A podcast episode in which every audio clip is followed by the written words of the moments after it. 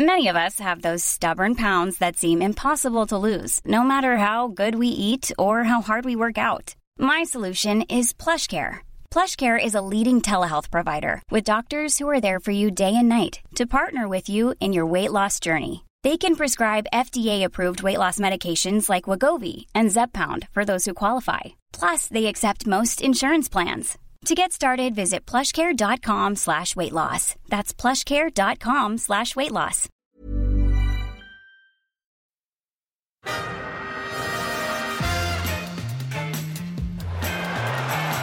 Ahí va a llegar el gol del Arsenal Ozil. Marca Mesut Ozil. Centro de Ozil. ¡Qué Gol de Kirangui. Tras un extraordinario, espectacular centro de Mesut Ozil. This is Arsecast Extra. Hello there, welcome to another Arsecast Extra, as always with James from Gunnerblog. Goodly morning to you. There we go. That's There the it is. catchphrase. Get it in early. Yeah, we've got it. You know, making it making it a thing now. One for the fans. How's it All going? Christmas merchandise coming out with that yes. on it. Yes, goodly morning Uh, baby grows and everything, yeah. Um, I'm well. How are you? I'm okay. I'm okay. I've got a smashed phone, which is annoying. But apart from that, I'm that fine. happen? I don't know. It was in my back pocket, and I was sitting on a chair, and then I took the phone out of my back pocket, and and I looked at it, and it's got that whole crack right at the sort of top, and it's all spider webby and shit. So now I've got to find somewhere uh, in Dublin city centre that fixes um, a Nexus Six screen. So Interesting. Yes. Interesting. It's not that I would have had you down as an, an Apple man. no, I mean computers all Apple, but I haven't had an iPhone for years. Not years. Wow. Yeah. Wow. And yet we still get on. Yeah, I know. I know. It's like the uh, the the butter and jam of of mobile phone technology. In a way. In a way. Um, so another good football weekend, it seemed to me. Yes, another good football weekend. Before we get on to that, I suppose we should mention that the Champions League draw is taking place this morning as we speak. The Baldy guy has started his stuff already, uh, I believe. So Yeah. uh, at some point, we're going to react live to the uh, to the Champions League draw. The uh, the I mean, they possibilities. do like to drag these things out, don't they? So we could be here for some time. yeah, it could be the longest podcast ever, but hey, you know, people get value for money that way. So the, the possibilities are Barcelona, Real Madrid, Atletico Madrid, Zenit St. Petersburg, or Wolfsburg, where we could face Nick Bendtner. Of course. I mean, to be honest, though, I think the possibilities mainly are Barcelona. And Barcelona. Yeah, that's how I see this going. Yeah, me too. Me too. But hey. Um, yeah, well, look, I mean, it's interesting. And look, we should be glad that we're there, right? We should be. We very, very nearly weren't. Mm. Uh, and of course, always enjoyable that Manchester United aren't. Yes. So uh, there's, there's that. Yeah, that's true. I mean, we couldn't necessarily enjoy that in the moment last week because obviously we were we were yet to play Olympiacos, and you know, there's a part of me that goes, well, it doesn't make any difference if you. Um, if you uh, if you laugh at them now, it won't make any difference to what happens to us. But you know, of course, if uh, if Giroud hadn't done what he did and scored that hat trick, then you know your laughter doesn't last as long. True. He sense. who laughs the longest laughs the loudest. and for more time and with He- greater volume. Exactly. That's the old saying. Mm. I'll be honest, I laughed heartily at Manchester United, irrespective of our game. I didn't think we would pull it off, to be honest, in Olympiacos, but I thought I'm going to seize this opportunity to laugh at Manchester United nonetheless. I think when they come around, you've got to make the most of them. How how did you how did you go about doing that? I mean, did you call up some friends who are Manchester United fans, or did you did you uh, take to Twitter, as they say? I, I, I took to Twitter like a like a swan landing gracefully on the water amidst a sea of angry Manchester United fans. Um, yeah, no, I did that thing where everything I said about Man U, I put hashtag MUFC so that I knew that all their fans following that hashtag would would see it and it would irritate them. Oh, speaking of Twitter, Yeah, what about you getting a retweet from Tottenham's own Dele Alli? that was a bit weird. He apparently he's since undone the retweet. Um, He's unretweeted it, but I, you know, he uh, retweeted the tweet I made yesterday about uh, Mesut Ozil and David Moyes, um, and then uh, quite a large number of Tottenham fans were were at him, going, "What are you doing, you fucking madman? You're retweeting a Woolwich account," is what one of them said. Woolwich. Yeah. Woolwich let that go from 100 years ago. yeah.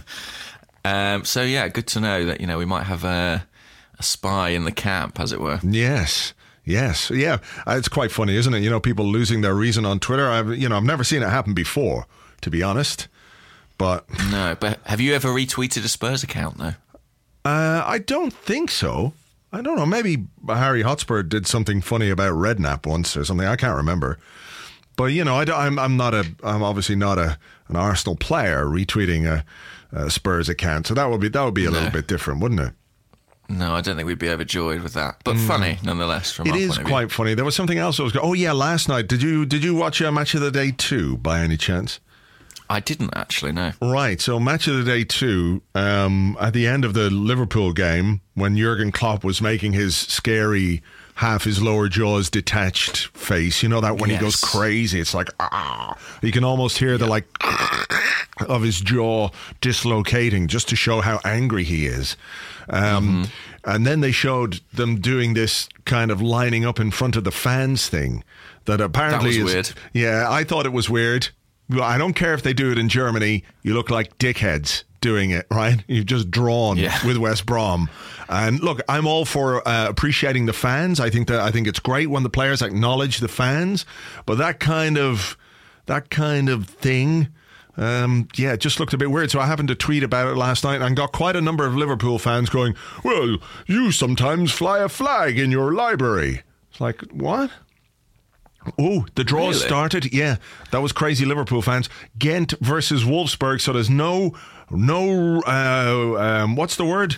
Reconciliation with Nick Bendtner. So it's going to be either one of the Spanish teams or Zenit St. Petersburg, and it's going to be Barcelona. It's definitely going to be Barcelona. I mean, Ghent versus Wolfsburg, that's not the glamour tie of the round, is it? No, not really. But Wolfsburg will certainly fancy that. They'd like a bit yeah, of that. Yeah, they will. I think they're. I think they're a decent team, Wolfsburg as well, from what I've seen of them. I don't think it's been the yes. same since uh, since Wolfgang Wolf stopped being the manager, though. No, from that. I mean, you know, that was sort of too perfect, wasn't it? The greatest bit of nominative determinism um, in, Well, football since history. Arsene Wenger and Arsenal. yeah, maybe. a little bit like that. Real Madrid versus Roma. Okay, so that's Real Madrid Cool. out of it. So it's going to be Atletico, Barcelona, or or um, uh, Zenit. Are you hovering over the book flights to Barcelona button? Oh, not yet, not yet. But I think I'll mean, go. it- I mean, if we get there, you know, I'll. it's not Real Madrid. They've got Roma. Yep, they've definitely got Roma. So that's Szczesny versus Ronaldo. That could be good. Come on, Yeah. Right. Um, I mean, it's tempting just to look at this now, but let's let's let's at least try and talk about something else. Should we? I mean, like what? I'm just I'm just sitting here watching Twitter update, going, um, "Come on, you know, give us give us something, draw us out, so that we can, you know, this improv kind of stuff want? isn't going. do you very- want Barcelona? I don't know that I necessarily want them. No, I prefer not, to be honest. Yeah. I'd like I'd like Zenit. I, maybe I'm just being uh, fatalistic here, but it just feels to me like Barcelona would be our reward. PSG versus Chelsea. Woo, there's one. That's a good draw. That is a good draw, isn't it? I'd forgotten Chelsea were still in the Champions League. Actually, you know, it's know, it's weird. It's weird that? to see a, a championship club in there. But Yeah, impressive for someone so so you know locked in the relegation mire. Yes. Actually, there was a thing some people have, have asked, and maybe we should just talk about that for a second. What do we want to happen tonight between Leicester and uh, and Chelsea? Well, I mean, I want Leicester to beat Chelsea. Yes, I do too. I don't care if we get knocked off the Do top you? of the table. Yeah, yeah. Yeah, you don't get a, you don't get a trophy for being top at December fourteenth, do you? No, I mean you. As far as I'm aware. So you know, let's let's be top in May. I'm not. Uh, it's nice to be top, but I'd much rather see Chelsea lose. yes, yes. Me too. Good. I'm glad we all agree. Yeah. Uh, because, yeah, basically, Arsenal, I think that, uh, Barcelona, Arsenal, Barcelona. No way. Of course. Who could have seen that coming? Wow. I better do a tweet about that. Um, you know, just because like nobody else has, has tweeted it. You see. Um, yeah. I'm gonna put hashtag told ya. There you go. Wow. I mean, Whew. Uh, look, I mean, the thing about Barcelona is, right? You know, they're pretty much overrated. There's no question about, you know, who are these guys like Suarez and Messi and Neymar? Apparently, they've only got something like a hundred and something goals between them in the last 12 months. I mean, it's pretty rubbish. yeah. I mean, uh, listen. Who is? Don't you remember that quote from Costa Rica coach Ricardo La Volpe? Who is Messi? Gentlemen of the press, I present to you Joel Campbell. Yes, he found him on the street kicking cans, playing football with cans. Yeah, who is Messi? He said when he introduced him. Yeah. Brilliant. I'm not worried about Messi. I'm not worried about Suarez. I'm not worried about Neymar. I'm not worried about Iniesta. No. It'll be easy. Yep, it's all. It's going to be the Joel Campbell breakthrough moment. He's gonna. He's gonna do the job. That's it. I mean, look, I don't even know I why feel we're a bit sick, guys. I feel a bit sick. It was fucking inevitable, though, wasn't it? Really, Jesus. Why did we bother with all this Olympiakos nonsense? What were we thinking? What have you done, Giroud? Yeah. Giroud, you idiot. Oh He's back out of favour Yeah, again. exactly. Fucking asshole scoring hat tricks. I mean, for God's sake, why couldn't he miss like he normally does? I'm so annoyed. Yeah. So annoyed. well, look, it's a lovely away day if you fancy the trip to Barcelona, Mm. Wonderful place to go. Is it home leg first? Uh, it can't tell if looks like it. Um, it looks like it was drawn Arsenal versus Barcelona. So Yeah. Hey, you know, you remember there a couple of years ago, though. I mean, they were very, very good then too, and we were worse. I think we were worse a couple of years ago, and they were probably still as good as they are now. Maybe they're a little bit better now, but they were as good, right? And we came within a Bendtner missed chance of knocking them out. I know. You know, so know. look, let's not lose all hope here. I mean, look, it'll be fun to watch, won't it? I, I, I'm just going to think of it as the sort of a, you know, an enjoyable, friendly game. Mm. Let's just see what happens. Yeah, it's good. Oh, Yeah. God. Coquelin won't be back, will he? No. Nor No, nor no, no. Cazorla, nor Wilshere, nor Welbeck, It's nor the showdown between Flamini and Messi that everyone's been waiting to see. Yeah, I mean, look, that's it's the football world has been has been anticipating this battle for many many years. Yeah, he's been coming up against Ronaldo in the Classicos, and that's one thing, but this is a whole nother level. Mm. Um, and Thomas Vermaelen coming back. Yeah, yeah. If he plays football, I don't know if he plays football anymore, does he? I don't know. I saw a, a- an interview with him at the weekend. He said he he thinks Arsenal can win the title, which is nice of him. I mean, I guess he's nice got time on his side to, to study. I don't know if he's he's been playing an awful lot, but you know, who knows who could be injured between now and, and February? Though I guess it's taking place I in mean, February. A lot of people, I imagine. Well, I, No, I, no. I was talking specifically about Barcelona players. You know, I was uh, maybe they might, you know, one of them might fall down the stairs or something. But then that wouldn't make any difference. Yeah, you know, Conspiratorial. Are you saying Thomas Vermaelen should push one of his teammates down the stairs? I'm not saying that so much as hoping that will happen. Yeah. Yeah. Seems like the least he could do. Yeah, but it doesn't matter. They just get them into the old Barcelona lab, give them the old, you know, that, you know, and uh, they're all fixed again by magic. Mm. I don't know what it could be that makes them all fit all the time. I have no idea wh- why that happens, but you know, Spirituality, I it, think. it must be mindfulness. They've got like a meditation room, I think. Yeah. A lot of that going on over there. Mm, okay, so there you go. That's Champions League, folks. Arsenal versus Wow. Barcelona. Mm. Mm. Delicious. Merry Christmas. Uh, Goodly Champions Okay. League to you. yeah. so, um, happier tidings. Aston Villa. Yeah, it was a really Remember that? Remember the heady days of when we were just excited about all that? yeah winning yesterday before you know our inevitable doom was was brought onto Yeah. the horizon. Well, um, yes, it was good, wasn't it? And we are top of the league. Let's remember that. We are top of the Premier League for Yeah. now. I mean, if you listen to this tomorrow, we might not be. Yeah. But that's your fault. You should listen quicker. Well, I hope we're not. You know, if you are listening to this tomorrow, let's Yeah. hope we're not top of the table. Uh, I yeah, let's go on record saying I really hope we're no longer top tomorrow, Mm. I, I'd be I'd be delighted to be off knocked off top spot. Not much of a game, was it against Aston Villa? I mean, God, they were bad, and we were sort of, I won't say dragged down to their level, but you know, um, we looked a bit tired, and we, at times it felt like we were playing the game at, at walking pace. Do you think if we'd been playing a better team, we would have had a very difficult day? I think had we been playing a team which had better finishers, we might have because they did have some decent chances. Now I know we all laugh at Alan Hutton, and I think it's right and it's proper that people laugh at Alan Hutton. It's just It's kind of to do, ridiculous. really. Yeah, you know, th- there's no point uh, Aston Villa uh, or their managers or anybody else complaining about being bottom of the league when you consistently pick Alan Hutton. I mean, there's no excuse for it. There's no reason for it. But he did put in a couple of good crosses.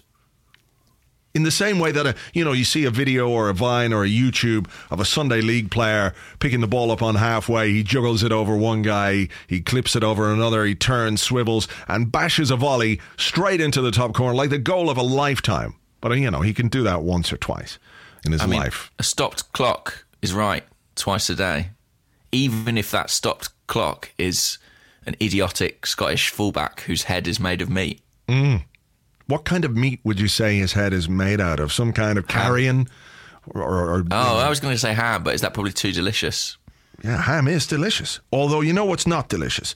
You know those kind of um, slices of cheap, cheap ham that are all slimy and st- They have like together? like white veiny sort of wet bits running through them. Yes, that's not good ham. You know, obviously there's there's good ham and cooked ham and Spanish hams and all that kind of stuff. They're good hams, but those cheap hams that are essentially just reconstituted bits of snouts and entrails, that's not good ham. So it could be that kind of ham. I'd, I'd give you that. I think it is that kind of ham. Yeah. it is that kind of ham. Yeah, I mean, what, what was he doing for the penalty? And what was the referee doing for the penalty? What was going on there?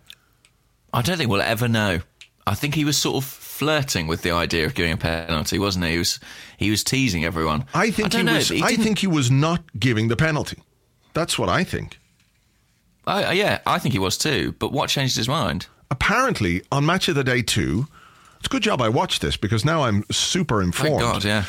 Um, they said that the linesman, not the one on the far side of the pitch in the in the Villa half, but the one on the other side of the pitch, um, who was in the Arsenal half and was sort of more or less on the halfway line, he's the one that signalled to the referee that it should be a penalty, despite the fact the referee is standing, what six yards away, seven yards away, looking right at Hutton, hauling down Walcott, and he he wasn't going to give a penalty.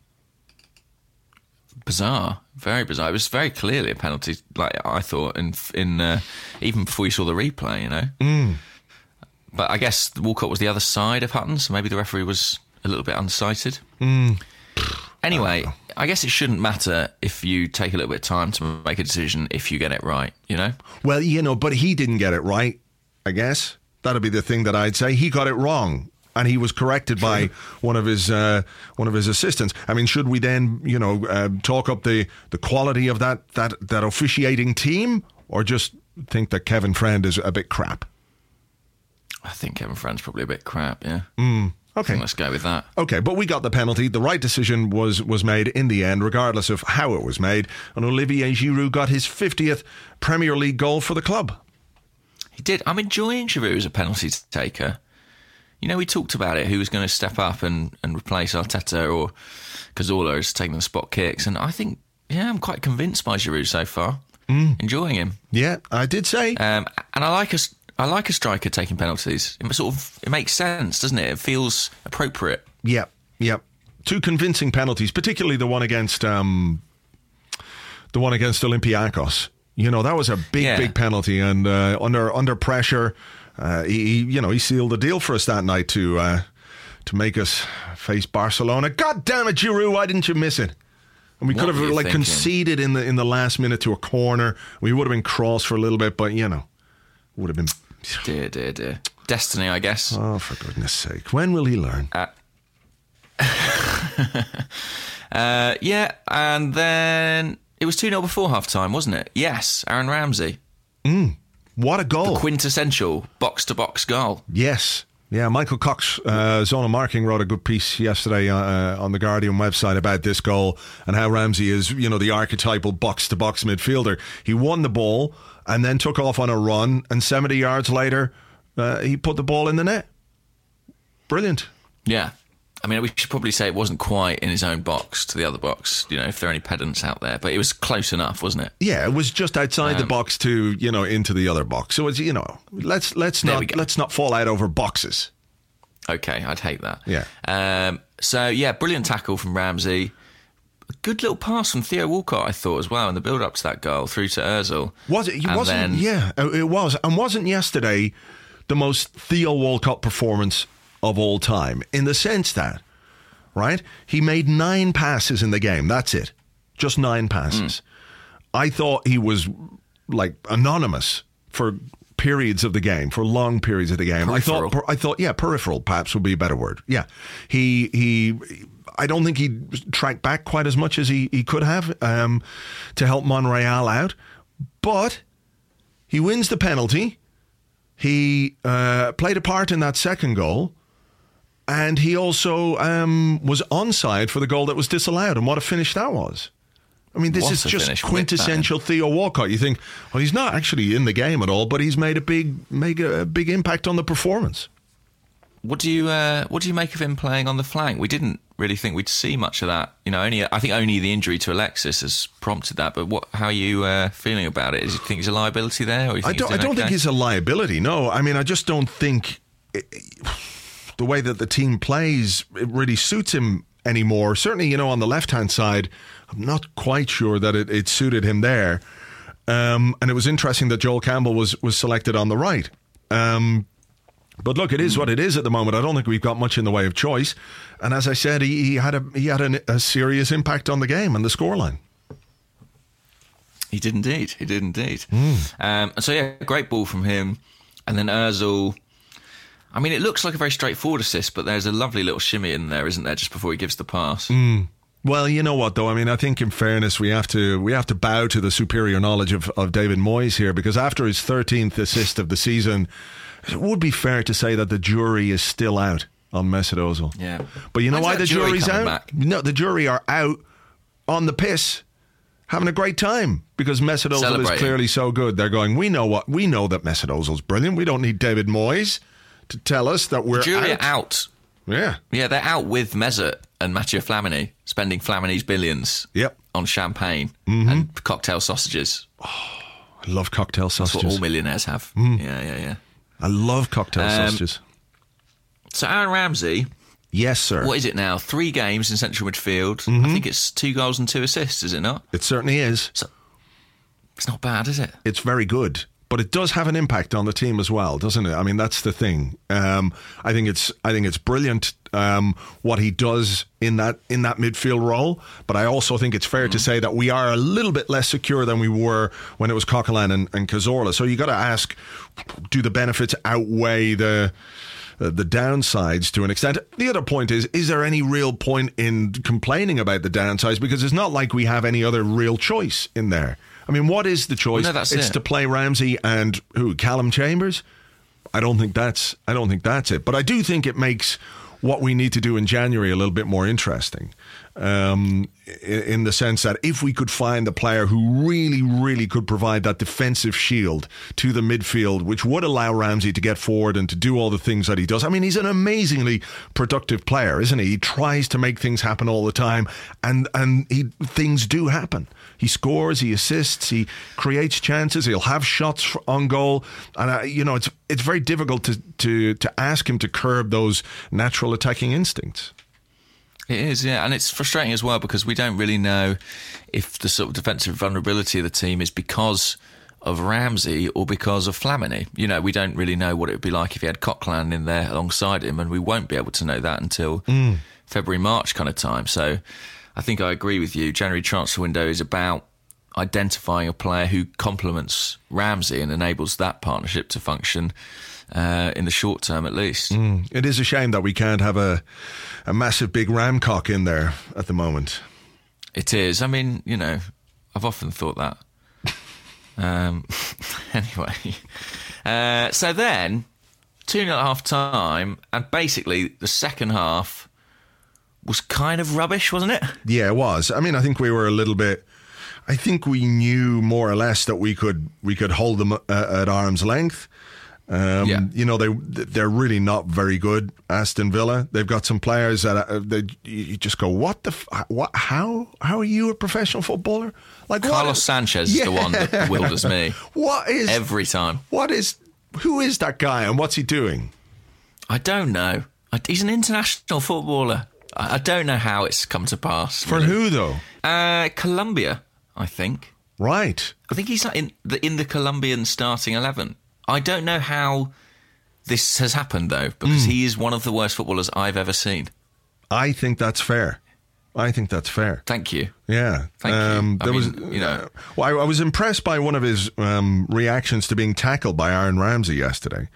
He went down and he was rolling around like like a really old school divey player. You know the way they used to just like do those barrel rolls. Yeah, Oh, nice to see that bit of South American flair. yeah, for sure. Um, But that's he's, about he's it. one of those. Alan Hutton, obviously. Brad Guzan, not great. No, no, he looks like he should Uh. be a bouncer. I mean, I don't know what Remi Garde is going to have to do. I think that's five games without a win in charge now. I mean, they look absolutely doomed. Hmm. I feel like I've been waiting for Aston Villa to be relegated for a really long time. Like, if I think back to those Alex McLeish teams, those Paul Lambert teams, they were hideously dull, Hmm. some of them.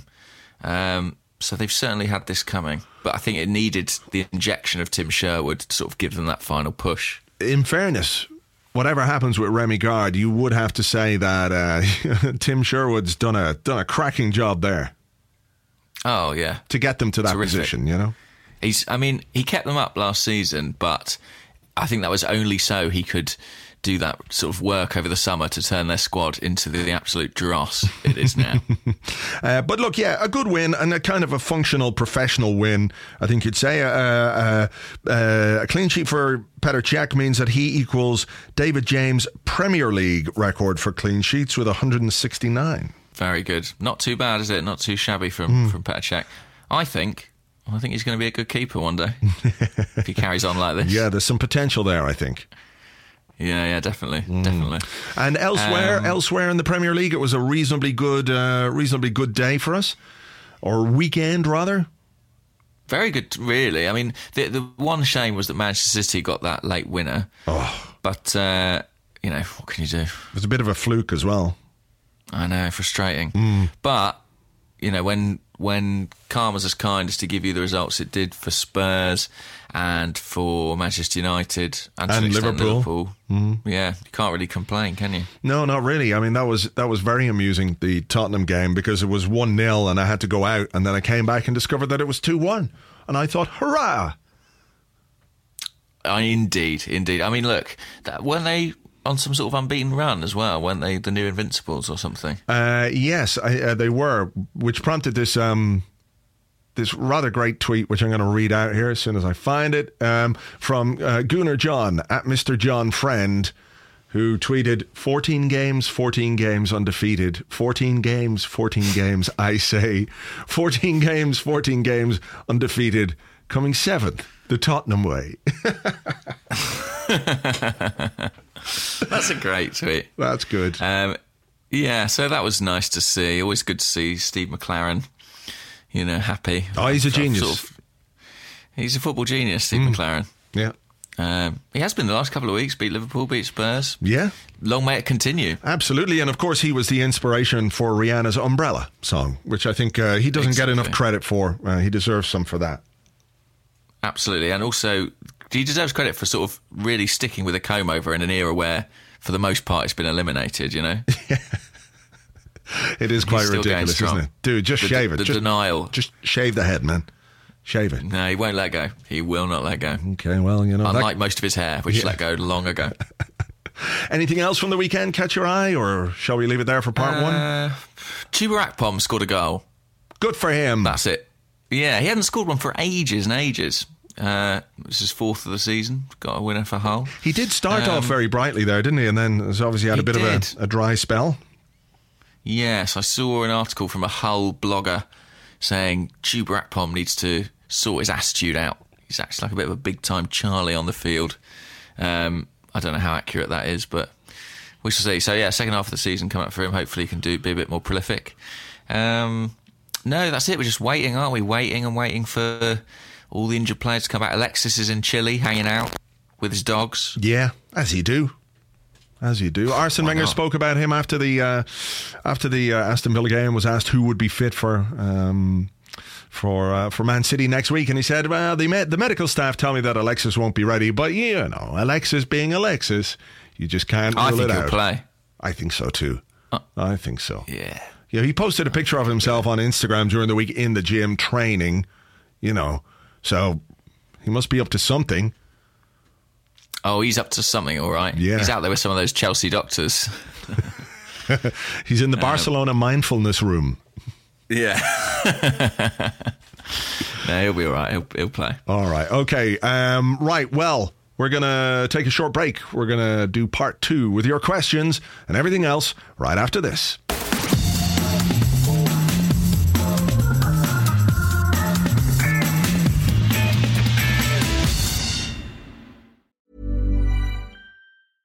Quality sleep is essential. That's why the Sleep Number Smart Bed is designed for your ever evolving sleep needs. Need a bed that's firmer or softer on either side? Helps you sleep at a comfortable temperature? Sleep Number Smart Beds let you individualize your comfort so you sleep better together. JD Power ranks Sleep Number number 1 in customer satisfaction with mattresses purchased in-store. And now save 40% on the Sleep Number limited edition Smart Bed for a limited time. For JD Power 2023 award information, visit jdpower.com/awards. Only at Sleep Number stores or sleepnumber.com.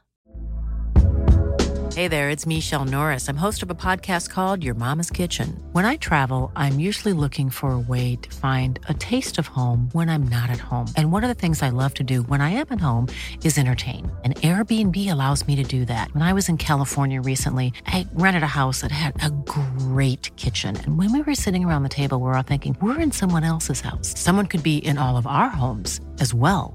If you have a home, but you're not always at home, you have an Airbnb. Your home might be worth more than you think. Find out how much at airbnb.com/slash host. Welcome back to the Arsecast Extra. This is part two where we answer the questions that you sent to us on Twitter at Gunnerblog and at Arseblog. James, uh, questions being sort of crowded out by all the reaction to the Champions League draw against Barcelona. But here's an interesting point from Chris Langmead. Uh, he says, We win. Oh, no, he doesn't. He says, We lose.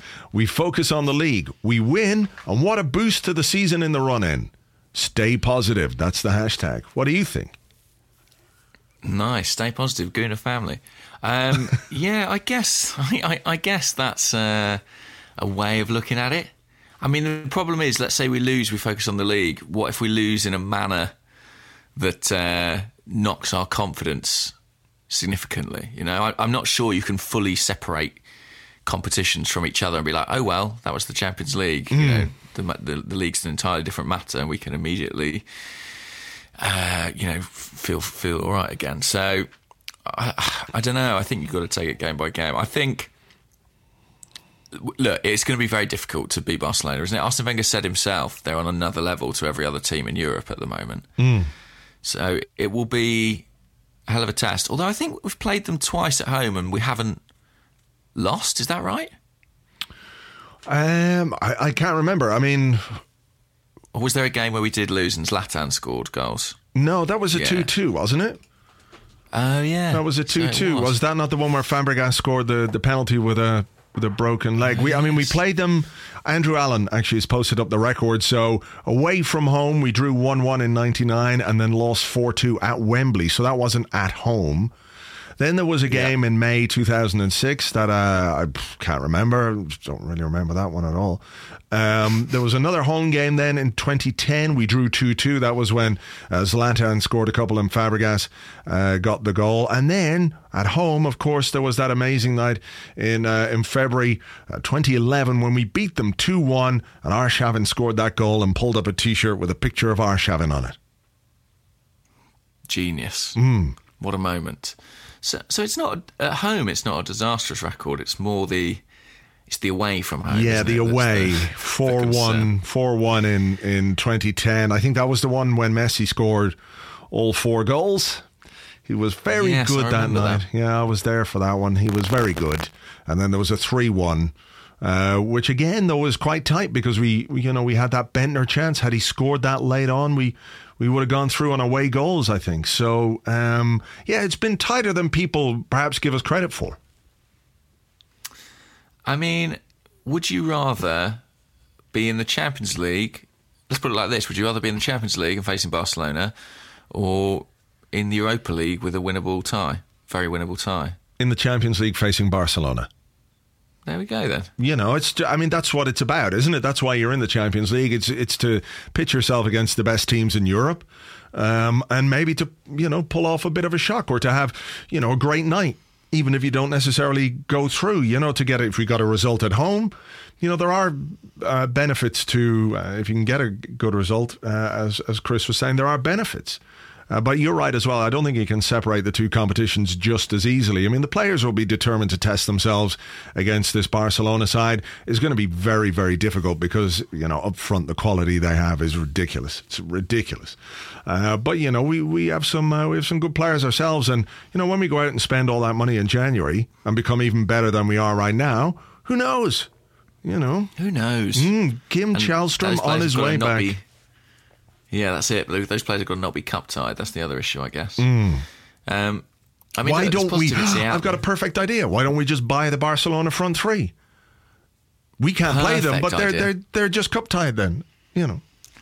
That's great because I was going to ask Nath. Uh, Nath blogs two was has asked who will score the most goals against us out of Neymar, Messi, and Suarez. I think So- it's going to be Suarez, simply because of you know that time the forty million and one thing, and that's all we'll get. Of you know, course. it'll be it'll score three goals and it'll be forty million and three or some bullshit headline like that. Um, Lovely, yeah. but Look forward yeah, that. it'll be it'll be one of them. Imagine it was Busquets or Mascherano or somebody. I mean, that would be worse. or or or Jeremy Mathieu. oh God, no! What if you're going to do something, do it right. Yeah, what a weird head he has. It's like a, I don't know. It's like a sunburned potato. Is it? Yeah. You're just googling him there now. I'm just googling. Oh yeah, it really is. it's like it, it's like the top of it's been lopped off, really, and it's just sort of been sanded down into a sort of recognisably human shape. Yeah. he's not convincing anyone. No, I don't think so. He's got very fair colouring. He's got to be careful out there in Spain. Hope He Yeah. wears a lot of sun cream. Yep, probably a bit of a probably a bit of Irish in him along the way there somewhere. It does look that way, doesn't Mm. it? Um, well, there you go. All right. Right, Barcelona dealt with. We'll beat them. That'll be easy. Yeah, that's it. Then you just you know you Real and- Madrid in the quarters. Yeah. PSG in the Bring on. semi final, and then we'll lose to Ghent in the final. exactly, exactly. Would you uh, for All Star asks? Would you have preferred Real Madrid? Probably just because I don't think they're as good as Barcelona. Um, Right, still a very, very good team with players that can really hurt you. But I think, you know, obviously there's issues there at the moment. Um, Benitez is not the most popular. The football he plays is probably more functional than Real Madrid fans would like. So he's not terribly popular. Um, Ronaldo seems to be, you know, a bit crotchety at this moment. You know, he's not really doing certainly. it. Um, but you know that it would not it would not be easy. You know, um, you look at who they have: James Rodriguez, Gareth Bale, uh, that guy, sex tape guy. Who's he? You know that Sex fella? tape guy, yeah. sex tape guy, um, Ronaldo, Isco. They've got good players as well, uh, but perhaps they're a little less frightening than Barcelona. You know, Yeah. would you have preferred Oh, well. Atletico Oh. to Real? Uh, that's a really good question. Atletico seem like the sort of team that we would really struggle with to me. Mm. Um, a kind of high intensity, very organised. I think they'd be a really difficult opponent for us. Um, I think it'd be very close between those two. I mean, Real have got the sort of trump card of Ronaldo, who who always sort of seem to perform relatively well against us. But um, I probably preferred either of those sides to Barcelona, just purely in terms of the chances of getting through to the next round. I think Yeah. I think we've definitely got the toughest draw we could have got. Yeah. Okay, here's a question um, from Brian at Gunnar Faithful. And he says Of our current front three, meaning uh, Campbell, Walcott, and Giroud, who drops out when Alexis comes back? Interesting question that Hmm. because in terms of pure hierarchy in the squad, you would say Campbell, and you'd say Alexis would come in. But I don't think we've seen, certainly not for a long time, if if ever, Alexis, Giroud, and Walcott on the pitch together. No, I can't remember it happening. Can you? no, not off the top of my head. I'm sure it has. It must have. It must have. Yeah, but not many, not not often. Certainly. Um, it's kind of similar how to how Not, not from the reluctant- start, anyway. No, no, no, no. And I think it's sort of similar to how Arsenal was reluctant a couple of years ago to use Podolski and Walcott wide. You know, I think he likes a bit more balance than that. He likes to have, you know, a Ramsey or a, a Cazorla it has been at times in that front three. And I think Campbell offers you a little bit more solidity. I think he does goes through a bit more defensive work than Walcott. Um, and is prepared to sort of tuck back in. But I don't know. I mean, it's. I think I'd have to say that it will be Campbell who drops out, just purely, you know, looking at what, what each of those players brings and the need to, let's say it is the Manchester City the match, the need to win that game, and well, I, don't, I think it will. I think it will be Campbell, but I think he's a, a little unfortunate. You know, I think he's had a good run in the side, but I just think those players are higher in, in Arsene Wenger's thoughts at the moment. What do you think? Do you not think that he might, um, with the addition of Alexis, try and, and do what he did earlier in the season by by rotating Giroud and Walcott more than leaving out Maybe. Campbell? Because um, obviously we know that Giroud as a as a player he's in good form, but he does seem to suffer from fatigue in the sense that you know there's a lot expected of him, and he you know he plays a, a very physical game. You know he's up against centre halves, he's he's uh, scrapping and fighting the whole time, and that can tend to dampen his effectiveness to a certain extent. Whereas if you rotate him a little bit with Walcott, a you've got uh, Walcott's different qualities up front, which we know about, and uh, and that have proved very successful uh, at times this season, and b then you've got Giroud either as an option from the bench or as um, as somebody who can who can start a game when Walcott needs to come out. I think it will go back that way. I think the idea is to get Walcott back through the middle. Um, but just thinking in the short term about this City match, I think actually, if you'd asked Arsene Wenger a few weeks ago, he probably would have envisaged that being a game which he'd start Walcott up front, like he did for the Manchester United game at the Emirates Stadium. However, Giroud's in such good form in the last few games, his goal record's been that good. I don't really think you can justify taking him out of the side. Uh, so that presents you with a bit of a, a problem, really. I mean, do you do you leave Walcott on the bench? Yeah. I don't know. Uh, Maybe you do. Maybe you do. Maybe, yeah. I mean, it's yeah, it is a tricky one. I think because I, I still don't know that he necessarily trusts Walcott to play. Like if Alexis is back, he's playing on the left. Um, um, he just doesn't want to play Walcott on the right.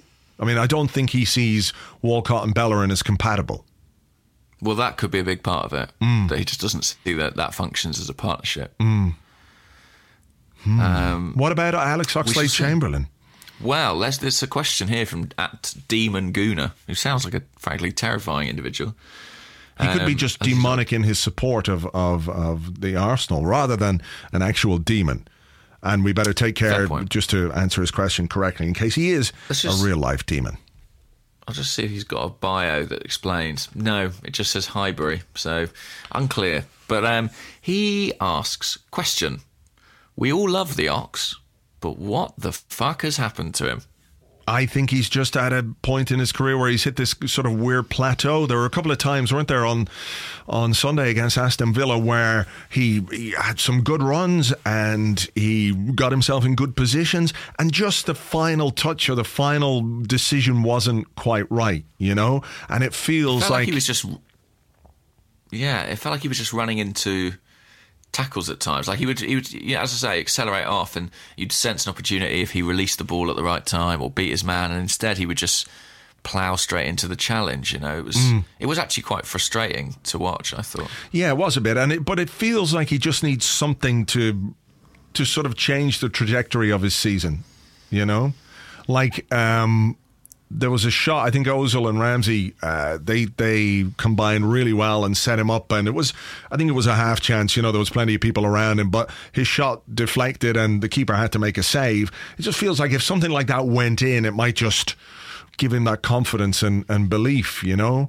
Um, Yeah. I, I think he's having a difficult time. Uh, again, I think it's it's ridiculous to to suggest that you know he's done or we write him off or anything like that. But certainly in terms of performance at the moment, you know the manager seems to um, be uh, more willing to pick Joel Campbell.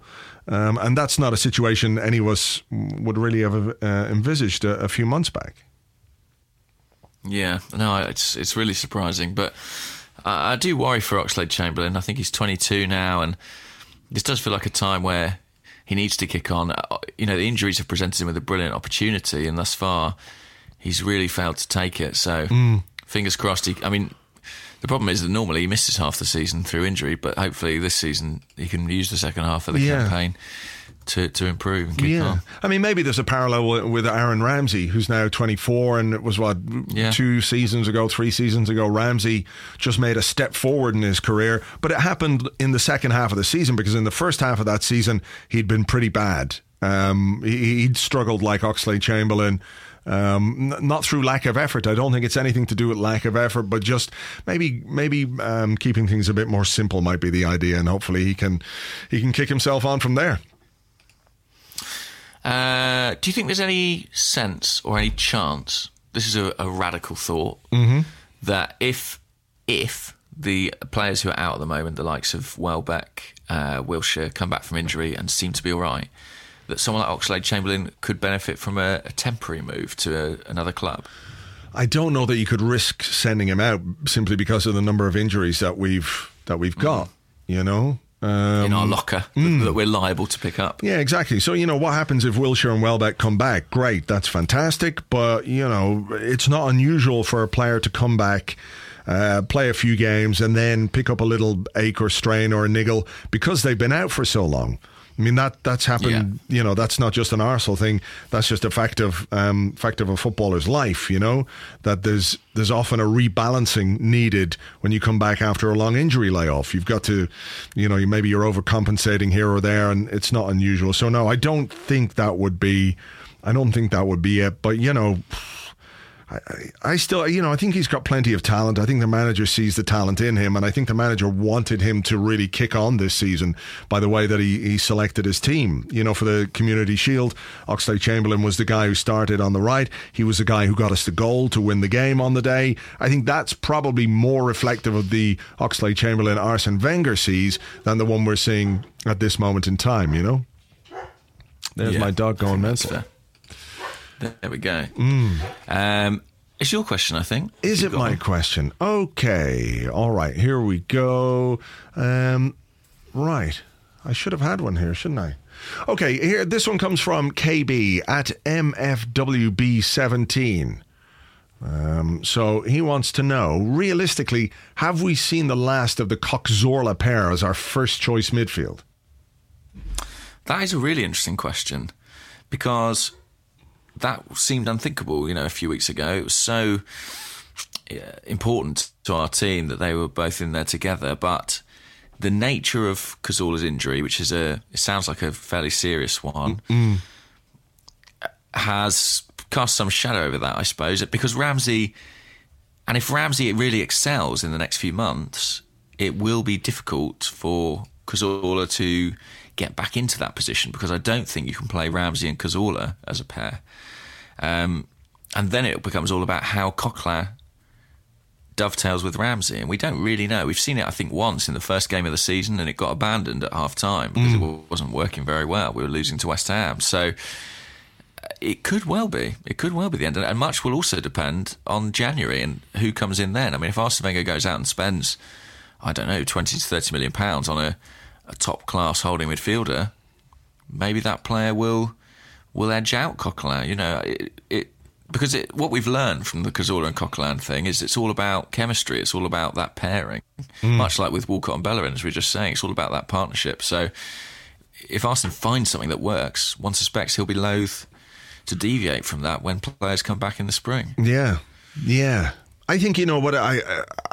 We talked about Ramsey earlier. You know, I think when you look at what he does from a central midfield position, it would seem bizarre to me to to move him again, just to uh, what's the word I'm looking for? Just to sort of uh, fuck. What is the word I'm looking for? I think it begins with C. Uh, Don't know. Just to I just come off? No. Um, Just to. God. What, what does it mean? basically what I'm trying to say is just to just to get uh, Cazorla and Coquelin back together, just to accommodate them. That's the word I was looking for. I knew there was C's in there. You see what Ah. I mean? were C's in there, There weren't there? All Cs along, in there. hiding behind an A. Yeah. Cheeky bastards. fuckers. Um, but yeah, no. I, look, I think what Ramsey's doing in the centre of midfield at 24 years of age, you know, w- we've got to keep him there. And I think what the what the aim has to be is to find a way to make uh, the attacking flair and the attacking end product that he gives us balance that with more defensive. Um, stability and security. I think that has got to be the way to go. And I love Cazorla, I really do. I don't see why it couldn't necessarily work with Coquelin, but I don't think you can wait for Coquelin to be fit at the same time. You know? Well, and we need cover and competition for Coquelin regardless, hmm. irrespective, don't we? So I think that's the deal that's happened. And the other thing, just to wonder about, you know, we talked about Walcott on the right. If you have Ramsey in the centre, does that right wing position become somewhere where you need someone who's a bit more technically and defensively secure? Hmm. You know, if he's going to be bombing on, you know, part of the part of what enabled Cazorla to flourish in the middle was that he had Ramsey outside him tucking in for support from the right, and so maybe that is an area of the squad where if Oxlade Chamberlain doesn't indeed step up, you know, there could be room potentially for for an addition there to help balance the team. yeah. I think I said it um, on the Arsecast on Friday with a with uh, Tim from Arse2Mouse that it wouldn't surprise me if we also signed a forward. Really wouldn't. Um, but yeah, we'll, we'll have to wait and see. I, I haven't listened to it yet, but apparently our, our esteemed um, podcasting colleague, Monsieur Philippe Auclair, was talking on the Arsenal America podcast about how things are afoot for signings in January. Now, I haven't had a chance to listen. It's the Arsenal America podcast with uh, with Chris, and uh, yeah, so that would be interesting. Who knows what though? That though? would be interesting. Let's let's let's keep our ears to the ground. yes. Um, this is a question from Aaron Porter at P Funk RVA, and he R- RVA. Does that mean raver? Do you think is that an abbreviation? I don't know. I hope it is. Robin Van Assel. He asks, yeah, could be that. He asks, thought Szczesny was a top number one. Now with Cech, the talent gap is staggering. Do you ever see a return for the pole? Hmm. Um, look, it's difficult to see it, isn't it? Because if Cech can keep going for another X amount of years, we know that Arsene Wenger likes uh, likes an experienced goalkeeper, really, doesn't he? You know, he had Seaman for years and years, and maybe kept Yep. him perhaps a season too long in the end. Yeah, possibly. Maybe, and Jens was there as well. And and look, Cech's come in and done very well. Szczesny seems to be doing okay at Roma, despite some you know ups and downs. Um, but it, it's difficult, isn't it? Because Szczesny's not going to want to sit and not play. And I think at some point we're going to have an issue with Ospina as well. Um, that he's not going to want to sit on the bench. Um, so I think that's going to be an interesting situation for Arsene Wenger to to deal with. Ospina will obviously play, I think, in the uh, in the FA Cup, uh, Yeah. which is fair enough. I get that completely. Uh, but will that be enough for him to to keep him happy and keep his, you know, he, he- he's been a number one goalkeeper at his clubs since he came to Europe. Um, and he's the number one goalkeeper for his country. And I don't know that he's going to want to do another season of that. So, I mean, it's going to be interesting to see how the manager then balances that side of things uh, next season, whether it's Szczesny who, will come back and, and feel like he could understudy Cech and learn from Cech, or whether he's going to want to play first team football. But look, at the moment, it, it's hard to see. It's hard to see. Um, simply because Cech is, is playing so well and the impact he's had on the team, I don't think is um, I don't think he can look be, beyond it. It's been fantastic, hasn't it? That opening day of the season aside, it's he's been fantastic. Yeah, I think he's been superb, and I I can't see Szczesny coming back, which which saddens me a little. I do think he's a keeper with great potential, um, and I do think I'd hoped that you know a year with Roma might make him. Uh, suitable to come back. But I just can't see it. I can't see him wanting to go back to being a reserve. I can't see Cech being displaced any time in the next three years or so. Um, and I do wonder how deep those disciplinary problems run. I think that maybe his time with the club will be officially over mm. come the summer. Speaking of another lone player, I was just looking at something there um, about Carl Jenkinson. A lot of people talking about, you know, Debuchy perhaps moving on and bringing back Jenkinson, and uh, the feeling in this particular West Ham site that I was looking at, uh, Jenkinson has been out of the team. He's, uh, I think, uh, James Tomkins was playing right back uh, who's a centre half, obviously. And uh, the the feeling among the West Ham fans is that Jenkinson has been really poor so far this season. So um, yeah, one guy says, "Hang on." Pity no one listened to some of us on here during the summer. It was quite obvious last season he was not a Premier League fullback. Um, so there's there's another one that's, you know, struggling a little that's bit on loan, isn't it? Mm. Yeah, I saw he'd fallen out of the side. I mean, I think as far as I understand, the the loan agreement is until the end of the season, so I don't, I can't necessarily see that being terminated. But mm. I mean, do you want to play a back who's that out of form as well? I don't know. Um, I mean, James Tomkins is no great shakes. No, he is not. So it's troubling if he's getting in the team out of position ahead of Jenkinson, definitely. Mm. Okay, well, here's one. I think we got time for one more. Um, okay. This one comes from uh, Nath. This is a second Nath of the show, but it's not the same one. This is hmm. Big Na, eight, Big Na 92. Um, okay. So he, he says, uh, he's talking about our, our, German playmaker. He said yeah. his name is often, often pronounced Ozil or Ozil, but yesterday I heard Niall Quinn call him Oatzil. So the question is, what's the worst cereal? Ooh. Oh, okay. Okay, I've got one. Go on. I think cornflakes are bullshit. Go on. I mean, I don't know if I need to. Basically, they don't taste of anything. I agree completely. nothing. Yeah, I'm absolutely with you on this one. You've got to put sugar on them if you want them to taste of anything. Yeah and then you're just that's bad for you putting all that sugar on on cereal. I prefer my cereals pre-sugared, you know? So it, fe- it feels less bad for you. It's like at least I haven't put sugar on it, but actually they're just covered in sugar in the manufacturing process. Like surely surely frosties are somebody got cornflakes and went, "Well, these are a fucking bag of shit. How do we make them taste good? We'll dip them in fucking melted sugar." Frosties. I completely agree. Cornflakes are they are a waste of everyone's time and energy. Yet they remain the world's most popular uh, breakfast cereal. What's going on? I know. Even Special K is tastier are tastier than cornflakes. Special K used to be like Rice Krispies. Do you remember that? Really? Yeah, they used to be like little crispy, um, little Rice Krispie type things rather than the sort of flakes that they are now. That was what that's what, what Special K used to be.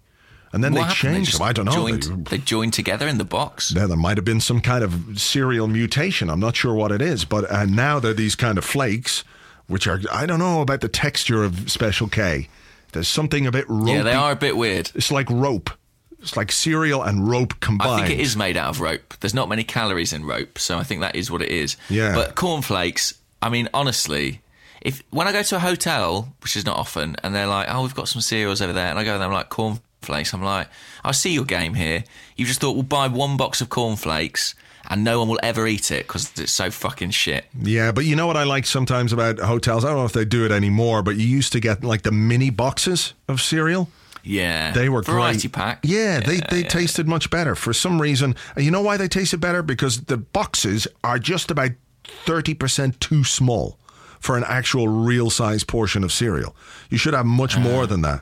So you're always. So left you wanting cherish more. every mouthful. Yeah. Yeah, not more cornflakes though. No. unless there's something on it, sugar No. or Well, that's it. You get there, and all of a sudden, like, uh, uh, the Cocoa Pops are gone, the Frosties are gone, Ricicles. Oh, God, I used to love Ricicles. They were the best. I loved They were Ricicles. good. Can you get them anymore? I don't know that you can. I don't know. I think they were like too sweet. I think they made kids go mad or something. Well, give them drugs to stop them going mad. To you know, to solve their Perfect. sugar-based attention deficit disorder, just give them pills. Exactly. If they've if they've had an upper from the you know cereal, give them a downer. Yeah. that's how it works. That's, That's- fine. The way it should work. What What's your favorite cereal? I mean, these days I have sort of like grown up cereals. You know, like sort of muesli granola type affairs. Granola, granola, Yeah, that's right. That's right. A mature response there to the granola revelations. Um, but if I had to choose, I'd say. I mean, I don't think you can really look past Frosties. I just, I have, I sort of don't really allow myself them anymore. Yeah, I'm, go- I'm they're, good at Frosties. foolproof. I quite like crunchy nut cornflakes as well because you know they're Oh, they're brilliant. they've turned something shit into something that's actually quite good. You know, They've made, you know, chicken soup out of chicken shit. In a in a sense. I hate that fucking chicken on the cornflakes box. I'm, I'm sick of him. I want to see him fight Tony the Tiger. But there's only going to be one winner. There's Exactly. only one winner there. Tiger versus chicken. Yeah. But what about I mean, that tells you everything you need to know. what about if Tony the Tiger fought Coco the monkey? Like monkeys, Oh, they, but they, Coco's got all his little mates. He's got all his little mates, hasn't he? Isn't there like all different animals who also like Coco Pops? like Rhiny the rhino and and I'm Oxy sure the he's ox. got mates like that. Yeah. Although I might be thinking of the monkey from the Umbongo ads now. I don't know. I'm not that. saying. I mean, yeah. Do you remember Umbongo? I do. They I think it was in the Congo. It's sort of a racist juice drink. Yeah, it was quite racist, actually. Yeah, not as racist Um, as the Kia-Ora ad. I think that was quite racist as well. Was it? I, Yeah. I don't remember that. you not remember that one? It was too orangey for toucan crows. Yeah, no, it was the guy who went along going, "It's too orangey for crows," but the crows are sort of these stereotypical, a bit like the Disney uh, crows. Oh, like the Disney crows. I I've think that was cricket yeah. bat and all that. I think that was quite racist, actually. But anyway, Anyway, enough of this. These racist food products. Let's. I want to see that chicken or whatever it is, cock, I should say, on the cornflakes box, Mm. taken out by a rampant Tony the Tiger. yeah. Tony the Tiger hopped up on sugar-based cereals. He's lost his fucking mind. He's so come on, He's got a napkin round his neck, hasn't he? That's never explained. Tony. Is it? A, is it Neckerchief. yeah, he's like a, maybe he's part of the Boy Scouts, Tiger Scouts. I don't know. I don't know. Hmm. I like him though. So yeah, he'd, be my, he'd probably be my favourite. But I'm going to stick with my my granola for now. Granola. Yeah, Right. exactly. Okay, well, look, we don't play until next Monday, so there's no point us doing an Arsecast Extra next Monday. We'll have to wait till till Tuesday to do that. Oh, hang on. Yes. Yeah. God, that's a revelation and a half. I hadn't thought about this. Just days before Okay. Christmas as well. Christmas special, Mm. Yes. I guess. Okay. I mean, it'll be fun. very similar to all the other ones, but yeah. We'll just mention the word Christmas more often than we do normally. yeah, exactly. All right. Okay, I'll be here with an Arsecast on Friday. Uh, talking about who knows what, but who cares? It'll be there for you to listen to. James and I will be here on uh, next Tuesday. So until then, have a good one. Bye bye. Granola.